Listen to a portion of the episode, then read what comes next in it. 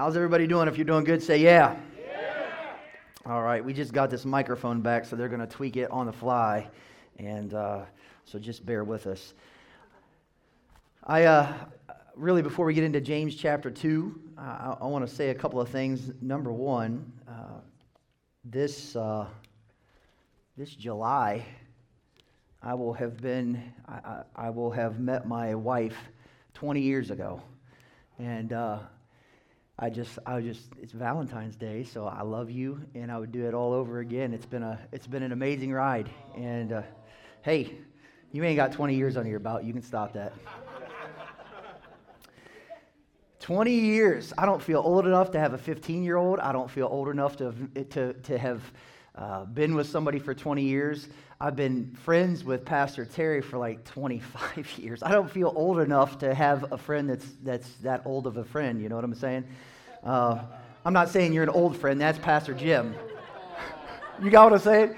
We're old friends from way back. Then I have old friends. I got to stop. He's rubbing off on me. He's rubbing off on me.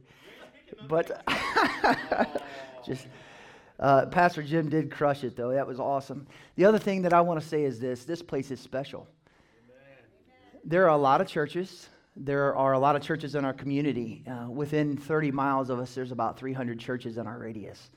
And it's very easy to get caught up in just going to church as a part of your routine and a part of your schedule. But there are just times where God takes his incredible spotlight and for a season, or for a long season, or for a short season, he shines that spotlight on one of his local bodies.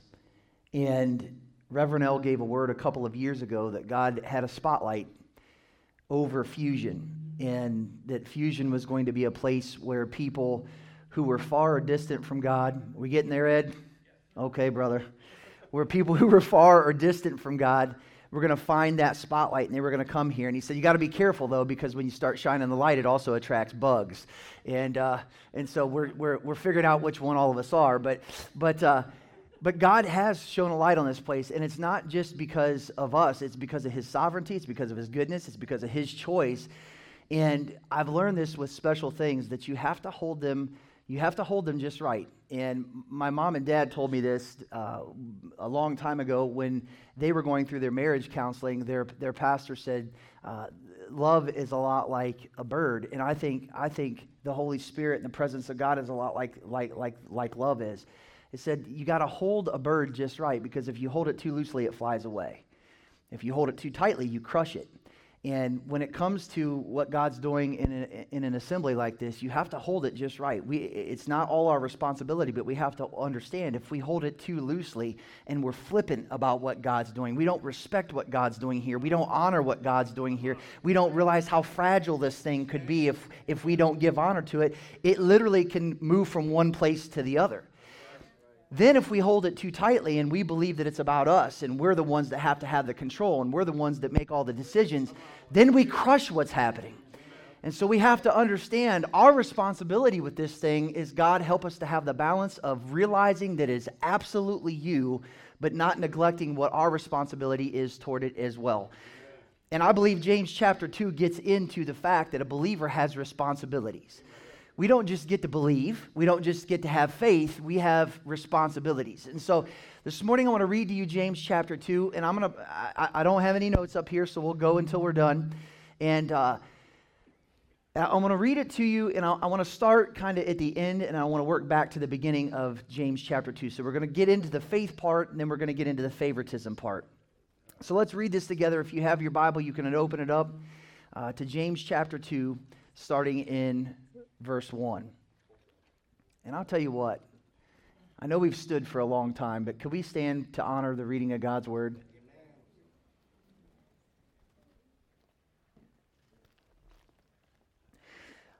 My brothers, as believers in our glorious Lord Jesus Christ, don't show favoritism. Everybody look at your neighbor and say, favoritism. Now look to your left and say, You're my favorite. Look to your right, say, You're my favorite. Look behind you, say, You're my favorite. That'll have a point in the end. Now, some of you are like, man, I should have sat beside my wife today. It's weird telling it to somebody else's. Suppose a man comes into your meeting wearing a, a, gold ring and fine clothes. I want you to put this thought in the back of your mind. Wearing a gold ring and fine clothes, and a poor man in shabby clothes also comes in. If you show special attention to the man wearing fine clothes and say, Here's a good seat for you, but say to the poor man, You stand there or sit on the floor by my feet, have you not discriminated? Everybody say, discriminated, discriminated. among yourselves and become judges with evil thoughts. That's a word that's a hard one in our culture right now. I'm just going to tell you this. I'm not going to intentionally step on your toes today. I believe James chapter 2 is going to do it for me. we don't know how big of a boy James was, but his words are getting ready to get heavy. Listen, my dear brothers, has not God chosen those who are poor in the eyes of the world to be rich in faith and to inherit the kingdom? He promises those who love him. Aren't you thankful that you're going to be rich in heaven? Say amen. amen. But you have insulted the poor. Is it not the rich who are exploiting you? Could have there's a whole sermon in that. Are they not the ones who are dragging you into court? Are they not the ones who are slandering the noble name of him to whom you belong? If you really keep the royal law found in Scripture, love your neighbor as yourself. You are doing right. But if you show favoritism, you sin. And you're convicted by the law as lawbreakers. If you show favoritism, you sin. If you discriminate, you sin. If you show favoritism, you sin. If you discriminate, you sin. For whoever keeps the whole law and yet stumbles at just one point is guilty of breaking all of it. That's heavy. For he who said, Do not commit adultery, also said, Do not murder. If you don't commit adultery, but you do commit murder, you have become a lawbreaker. Speak and act as those who are going to be judged by the law that gives freedom, because judgment without mercy, listen to this, judgment without mercy will be shown to anyone who has not been merciful. Judgment without mercy will be shown to anyone who has not been merciful. How many people, when you stand before Jesus, you want to stand at the mercy seat of Christ? You want, to, you want him to show you mercy. How many people know you need him to show you mercy? Say amen. amen. This is one of the best. I, I've read this over and over and over as I've just thought about James chapter 2. This might be one of the best lines in all of Scripture. Mercy triumphs over judgment. What good is it, my brothers, if a man claims to have faith but has no deeds? Can such faith save him? Suppose a brother or sister is without clothes and daily food. If, if one of you says to him, Go, I wish you well, keep warm and well fed, but does nothing about his physical needs, what good is it? In the same way, faith by itself, if it is not accom- uh, accompanied by action, is dead. But someone will say, You have faith, I have deeds. Show me your faith without deeds, and I will show you my faith by what I do. You believe that there is one God, good. Even the, de- the demons believe and shudder. You foolish man, do you want evidence that faith without deeds is useless? Was not our ancestor Abraham considered righteous for what he did when he offered his son Isaac on the altar? You see that his faith and his actions were working together, and his faith was made complete by what he did. And the scripture was fulfilled that says, Abraham believed God, and it was credited him as righteousness. And he was called God's friend. You see that a person is justified by what he does and not by faith alone. In the same way, was not even Rahab the prostitute considered righteous for what she did when she gave lodging to the spies and sent them off in a different direction? As the body without the spirit is dead, so also is faith without deeds or works. You can go ahead and be seated and let's pray. Father, we thank you for your marvelous word. It is the whole, not a part, that that makes it so incredible. Lord, we love pieces and parts of it, but we're here, Lord, and we believe that the whole counsel of the Word of God is important from cover to cover, front to back, top to bottom. The whole counsel of the Word of God is incredibly important. So thank you for this timely scripture that was written so long ago that is relevant today to, to, to today. And give us, Lord, what it is that you want us to hear in Jesus' name. Amen and amen. James chapter 2 is a it is a tough scripture and the reason that it's a tough scripture is because there really are theological debates about, James chapter 2. The reason there are theological debates about James chapter 2 is because the apostle Paul spends a lot of time a lot of time in many of his epistles, most of his letters, talking about the idea of grace.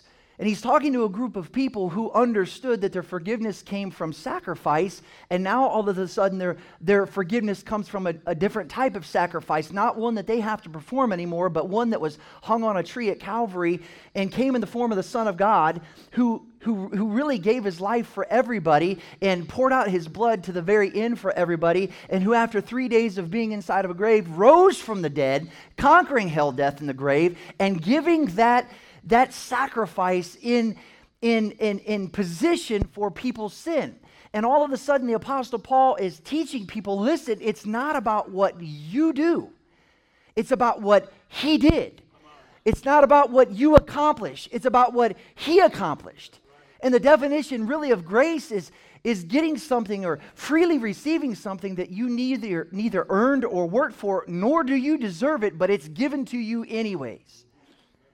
And I'm thankful for grace. And so James comes along and he says, Listen, I want you to understand faith is super important, but faith and works go hand in hand. And there are people that believe that you can have faith. There's entire, there's entire denominations that believe in the fruit of works, and there's entire denominations that believe it's faith only, and there's nothing, there's nothing really required of you. And I'll just say this in this day and age, man, God is not looking He's not looking for people who believe that there's a no requirement Christianity. He needs people who are willing to work for him. We are his hands and feet, and he wants to use us, especially in this hour. Amen? Amen. And so James comes along and he begins to talk about this correlation between our faith and between our works. Martin Luther, who is the Protestant reformer, and for those of you who don't know who Martin Luther is, uh, I, I would challenge you to to read. I'm not talking about Martin Luther King Jr., I'm talking about Martin Luther, the Protestant reformer who, who really broke away from the Catholic Church because of the things that were going on inside of the Catholic Church. You are a result of Martin Luther's ministry. You are in a Protestant, a Protestant church because Martin Luther realized what was going on was evil. Martin Luther struggled with the book of James. It's written that he called it the gospel of straw, that he just didn't, he just wasn't crazy about it because of this idea of works. But he was he, he, he, he was coming from a, a, background where works were everything and indulgence was everything. And so he wanted people to understand it's all about Jesus. And so he struggled with this one. But James gets into this idea in, in verse 14. He says, What good is it, my brothers, if a man claims to have faith but has no deeds? Can such faith save him? And then he goes into what this looks like. I want to establish something this morning that having a working faith, there is a reason we are supposed to have a working faith. In the secular world, we work for a paycheck. Can I say amen? In the secular world, we work for a paycheck. The reason we work for a paycheck is because we want to have a house, not because we necessarily want to own the house. We just want to have a house. We're going to love the fact tomorrow that we have a house when it's snowing and Snowmageddon hits, and we're going to, we're going to appreciate our, our furnace and, and all the things that go along with that house. Amen? We're going to appreciate it. We work to, to receive a means to an end to provide for our families. Some of us in here like to eat. Amen. I like to eat. We like to have a car. We work. Those are the those are the ends that we work for. Those are the things that we work for. Our faith is different.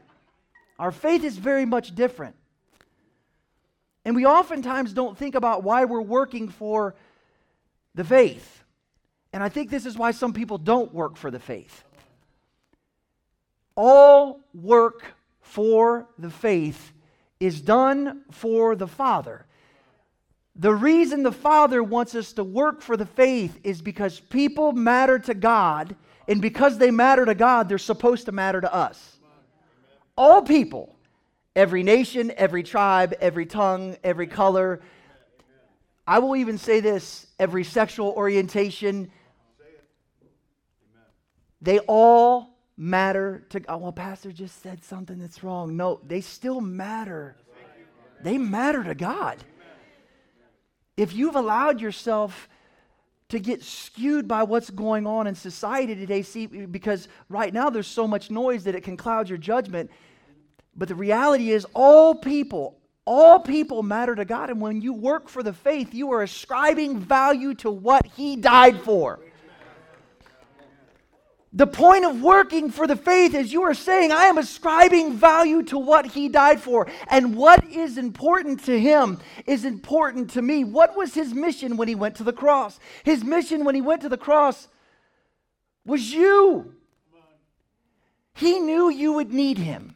He knew you would never be able to accomplish what was necessary to bridge the gap between you and God, to go to heaven. And so he did it for you. It was the will of the Father that none should perish, but that all should come to everlasting life. He came seeking to save that which was lost. And Jesus said, I didn't come for those who weren't in need of a physician. I came for the sick. I came for those that were broken. I came for those that were destitute and desolate. And I came for them, and I, I did something for them they could never do for themselves, and He accomplished it. He accomplished it well. I'm going to get my keys out of my pocket. That's the knocking that you're hearing. That's my phone. he accomplished it in a miraculous way. And then we have the opportunity, once we are saved by grace through faith in Jesus, to work to show the faith that we have. James was not saying that faith saves you. He was saying that faith is an evidence that what is happening on the inside of you is alive. We all come from, all, most, most of our pastors come from a, a very Pentecostal background, whether it's Assemblies of God or Pastor Jim came from the Foursquare, which to me, when I was growing up, that was a game on the playground, but I guess it's a denomination. you know what I'm talking about. We all come from a, a Pentecostal background. I'm you, some of you know that. I, I, I started off Baptist and became Pentecostal. We're a non-denominational church, but we believe in the full gospel here. You might hear somebody speak in tongues, and so everybody, you know, that's here is like, "Oh yeah, I use my tongue." No, you're going to hear some things that that aren't aren't English. They're not. It's, it's not normal English up here.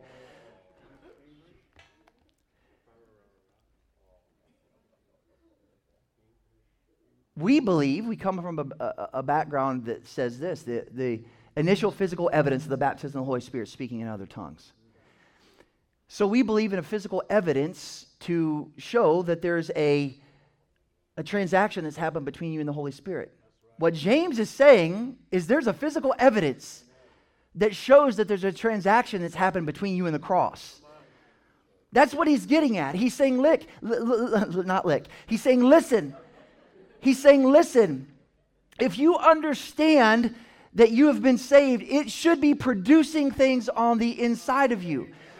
It should be producing things on the outside of you. It should be producing fruit not only in your life, but in the life of other people. Because when we work for the cross, when we work for the gospel, it is, it is directly impact people's lives. When they play music, it is unto God, but it is to bring you into his presence. It's working to honor him, but to bring you into his presence. When we have people work in children's ministry, it is to show them that God loves them and establish something in their life life that is going to last forever. When you give outside of this church, when God tells you, you know what, give a huge tip to your waitress and, and ask if there's anything that you can pray about and minister. It is not so that you can look good, it is for kingdom impact. That's the reason that we do what we do. It's always for kingdom impact. I can't think of a single time where somebody would work in their faith that it wouldn't be for kingdom impact.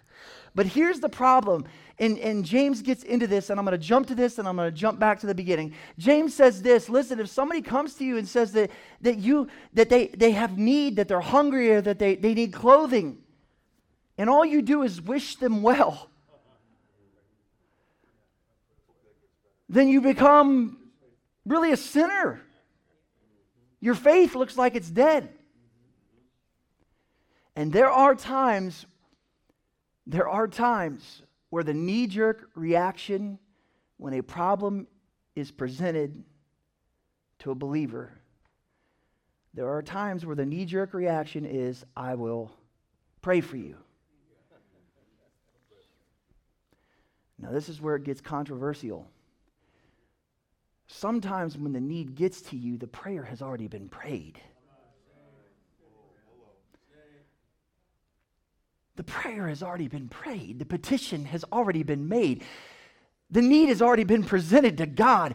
Other believers have already lifted up their voice in intercession for that person. And by the time it gets to you, the person that God has resourced, the person that God has blessed, the person that God has favored, the person that God has anointed, once it gets to you, God is not asking you to pray. He is asking you to meet the need because you aren't the prayer, you're the answer to the prayer.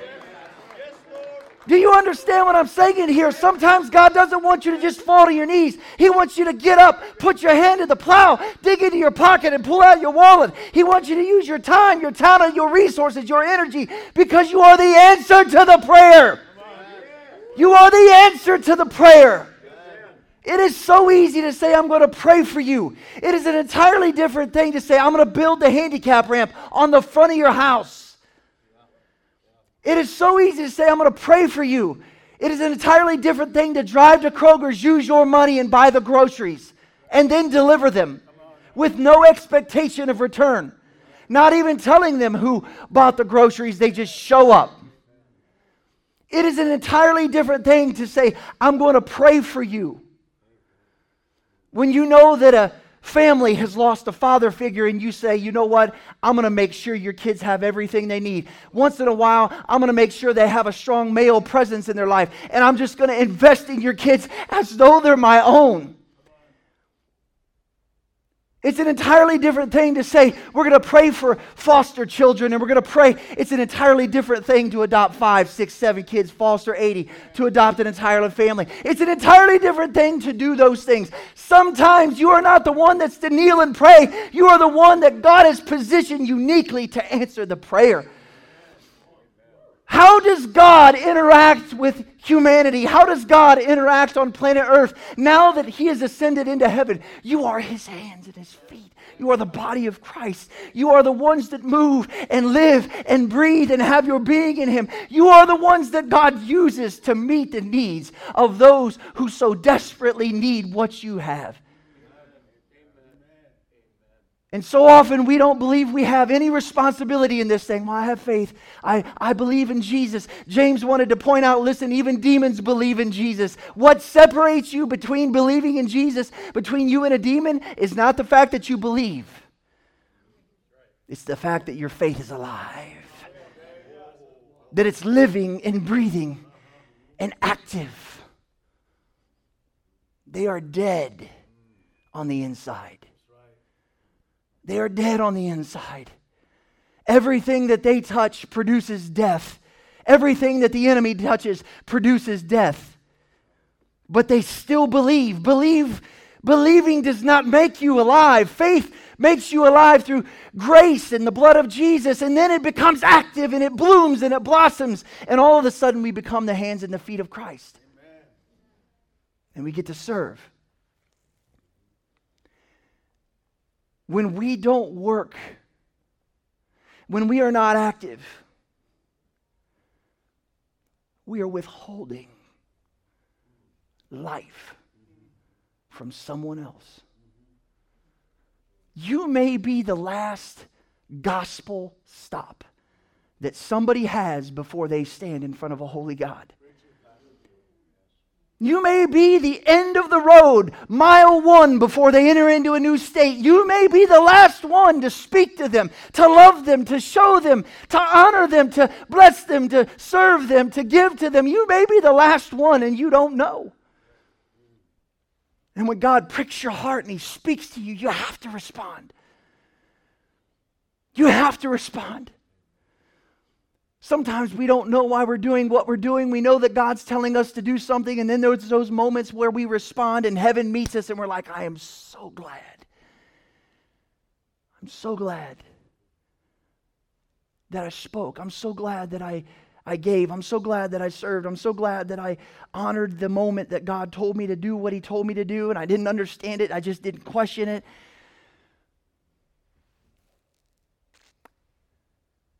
I believe we're in a season where we have to move with urgency. We get so caught up with excellence that we forget that outside of this place, it's urgent.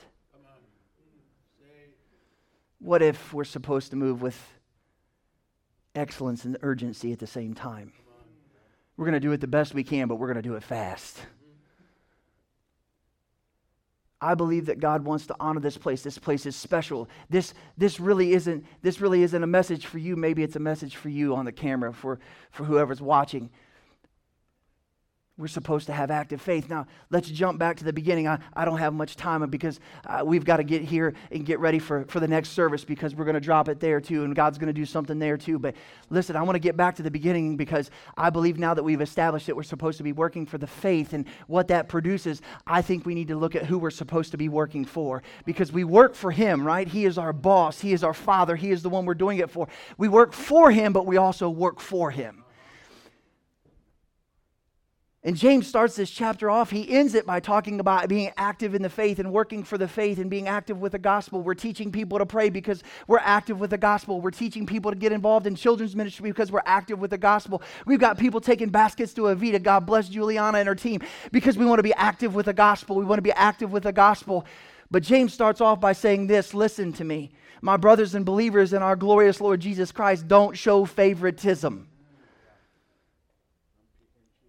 Suppose a man comes into your meeting wearing gold ring and fine clothes, and, and a man comes in wearing poor and shabby clothes, and he's dirty. And if you show special attention to the one wearing fine clothes and say, Here's a good seat for you, but the poor man you say, Sit at my feet, James says, Listen, you've discriminated among yourselves and you become judges with evil thoughts. There used to be a season in ministry 40 years ago, 30 years ago, where that literal scripture could, scripture could be applied because clothing was a big deal in the body of Christ. It really was. You wore your Sunday best. And so people who only had their Sunday rest, they couldn't, they couldn't, they, all they had was what they had. They didn't have much. A lot of them just didn't go to church because they didn't have clothes that fit in.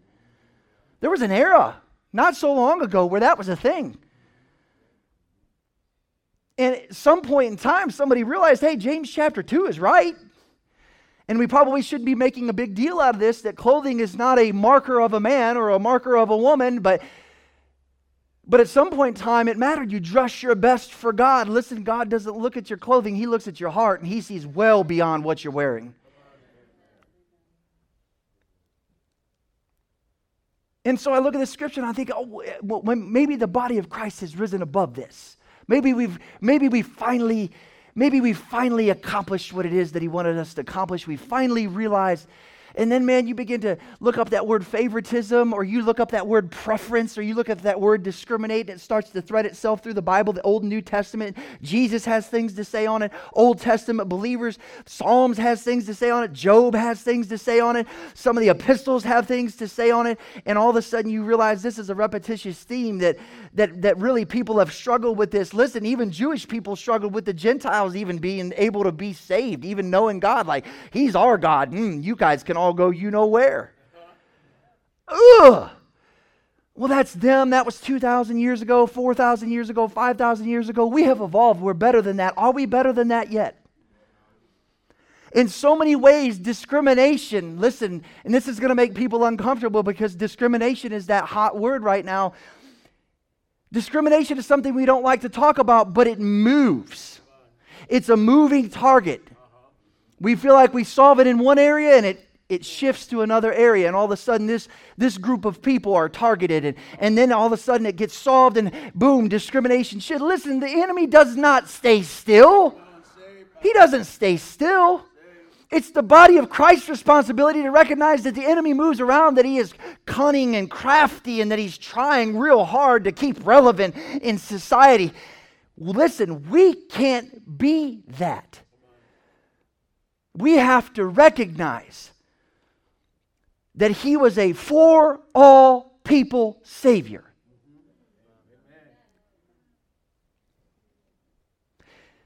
He was the Savior of the Jew. He was the Savior of the Gentile. He was the Savior of white folk. He is the Savior of black folk. He is the Savior of brown folk. He is the Savior of Asians. He is the, sa- he is the Savior, period. Now here's where the here's where the trouble comes, right? Here's what well, that's Jesus, that's God. Do you realize that being a Christian means you are going to be Christ-like? What's important to him becomes important to you. What's not important to him becomes unimportant to you.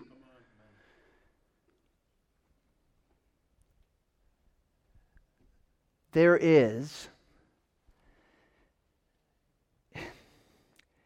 there is inside of our culture right now this idea that there are people that are of colors that are different than us that, that, that that's the problem. It's always it's been around. It's always been around. It's ridiculous. It's nasty. It's ugly.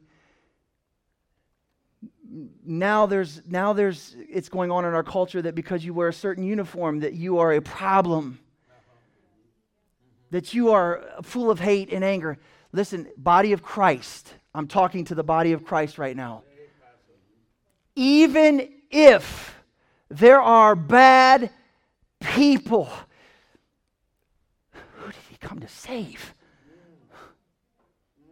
who did he come here for did he come for the people that had it together? He came for the racist. Listen to me. We're, we're constantly telling people, don't be racist. I'm telling you, he came to save the racist. He came to set the racist free, to realize that there is one Lord, one faith, one baptism, that there is not Jew or Gentile in the kingdom, that you are a child of God, that there is no difference. He came to save the racist. He came to save the bad actor, the bad, the bad person that we don't want to look at in society. He came to save those people. And we have gotten to this place. This is a challenge. We have gotten to this place where we're like, we can't minister to them because if we minister to them, we're going to be associated with them. And we don't want to be associated with them because if we're associated with them, it's going to hurt our church. It's going to hurt our ministry. It's going to hurt our image. Listen, the image of the body of the Christ, uh, the body of Christ, is that He came to seek and save that which was lost. That's the whole gospel.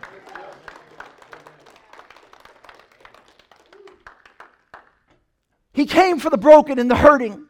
He came for the poor, the destitute, and the weak. He came for the rich and the wealthy and the well to do. He came for the popular and the unpopular. He came for everybody.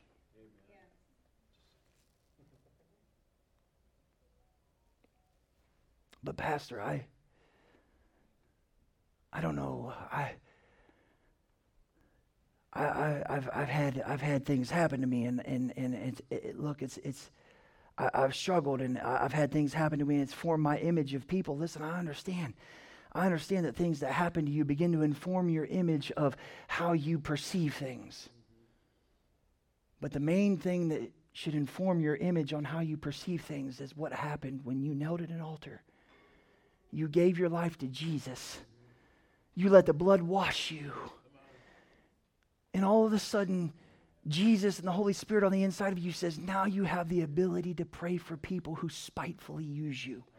You have the ability to pray for people that use you and, and say all kind and all manner of things against you. You have the ability living on, on the inside of you to inspire those that you previously hated. You have the ability to reach those who you have, who, uh, have previously blocked out. You have the ability now to minister to people that you would have never, ever, ever, ever wanted to be around.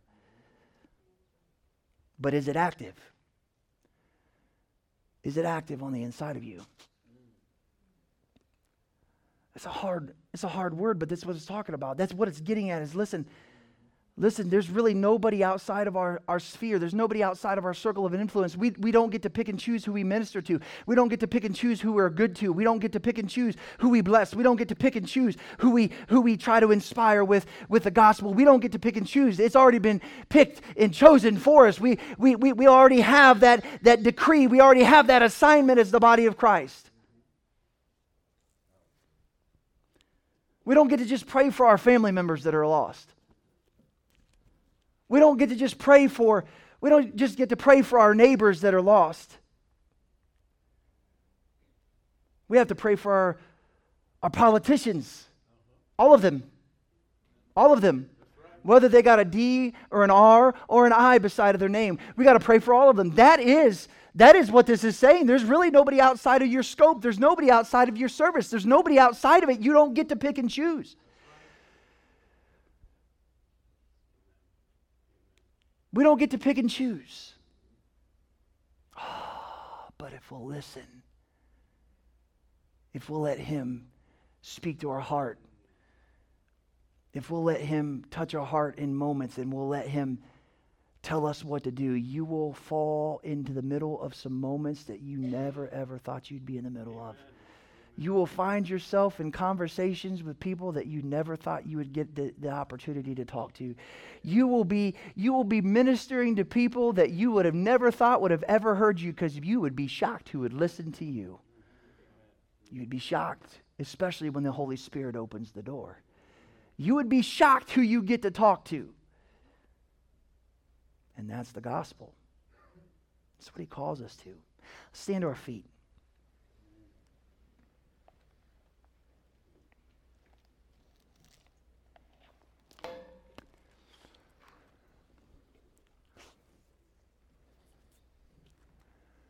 You can go ahead and put something on.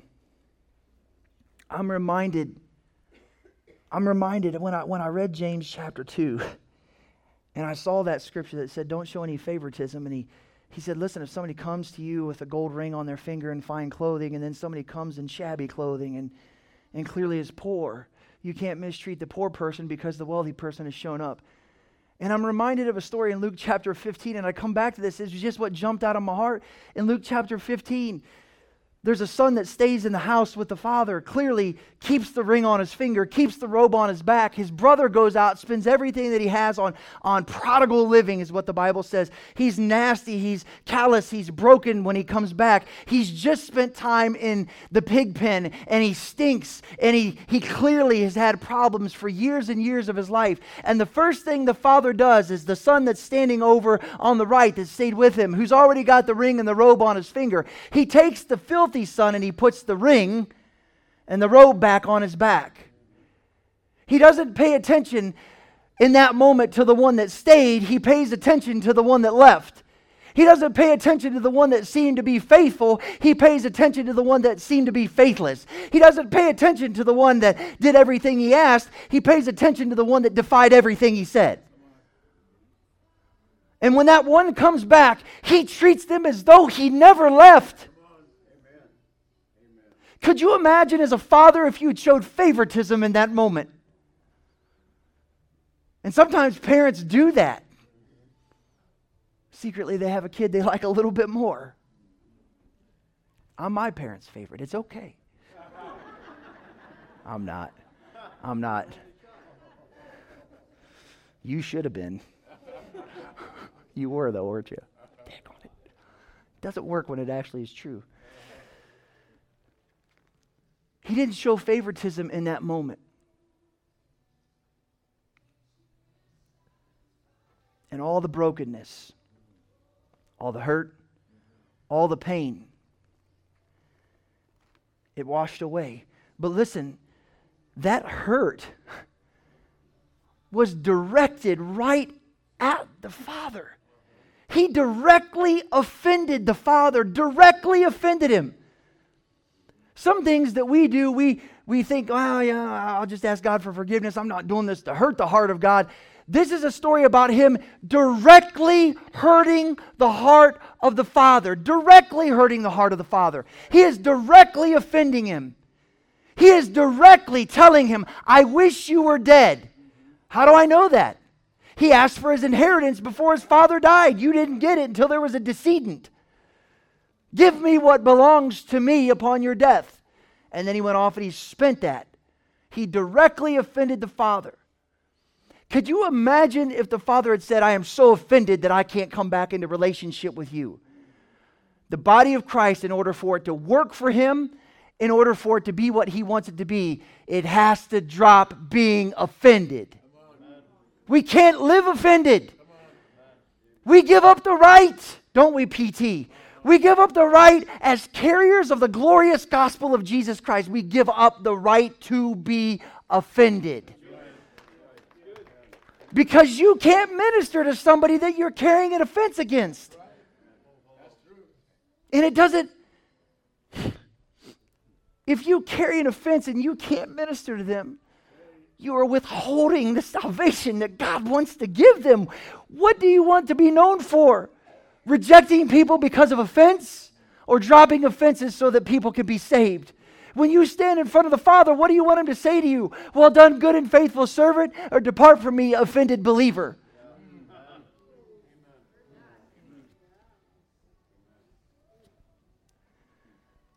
We got to go. We got to go.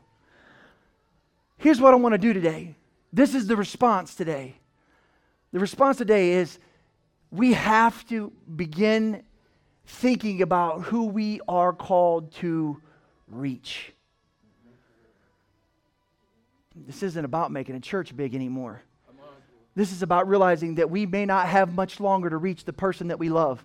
We may not have much longer to reach the neighbor. We may not have much longer to reach the coworker. Oh, that coworker's hard. That boss is hard. We might not have a whole lot more time to minister the gospel to them. God, we need you to provide creases. We need you to provide opportunity. Holy Spirit, point out moments where I am to speak, where I'm to say, where I'm to serve, where I'm to give. It's time now to get names in your mind and in your heart and begin going to the throne for them. And when God says, here's their need, meet the need, be the answer to the prayer, not just the person that prays the prayer prayer the answer to the prayer. And so today we're not going to just pray for us, we're going to pray for the, the culture that's going on all around us. That's been my prayer for Madison. Give us the broken. Give us the neighborhoods. Give us the places where nobody wants to go. Take us down the roads that nobody wants to go down. The one where all the car doors are locked and where all the houses are locked and everything's dead bolted. Let us go down that road and let us see what a little light does in some darkness. Let's see what happens. So I want to pray for you today. I want to pray a blessing over you, believing that God is going to use you like a laser pointer in somebody's life. Now, here's the thing I can pray this prayer for you, but when God points it out this week, it's up to you to respond. That's the response. God's going to tap you on the shoulder and say, Now's the moment. There's the crease. That's the person. Do you believe that? Let's pray right now. Let's bow our heads.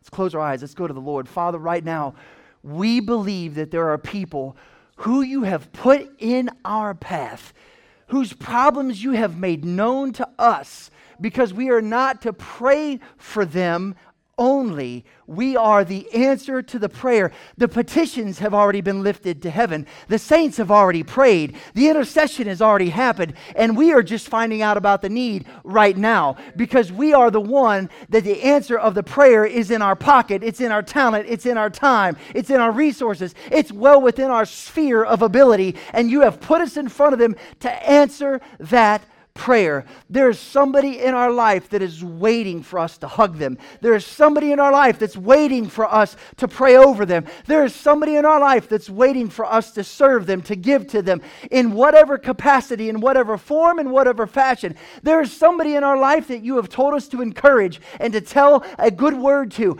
Lord, let us be faithful when you point out the crease. Let us be faithful when you point out the moment. Lord, let us see that opportunity and see seize that opportunity for the kingdom of heaven. You have put us in their path to make an impact, not for ourselves, but for the kingdom of heaven. And Lord, today we realize that time may be short. It is time to be bold like a lion. It is time to have a backbone. It is time to have a spine. It is time to grow up. It is time to speak out. It is time to love, to serve, to give, and to go.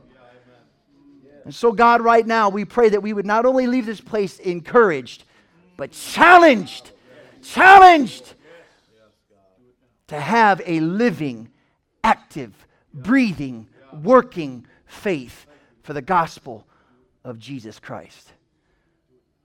Thank you, Lord, for every single person that every single person in here represents.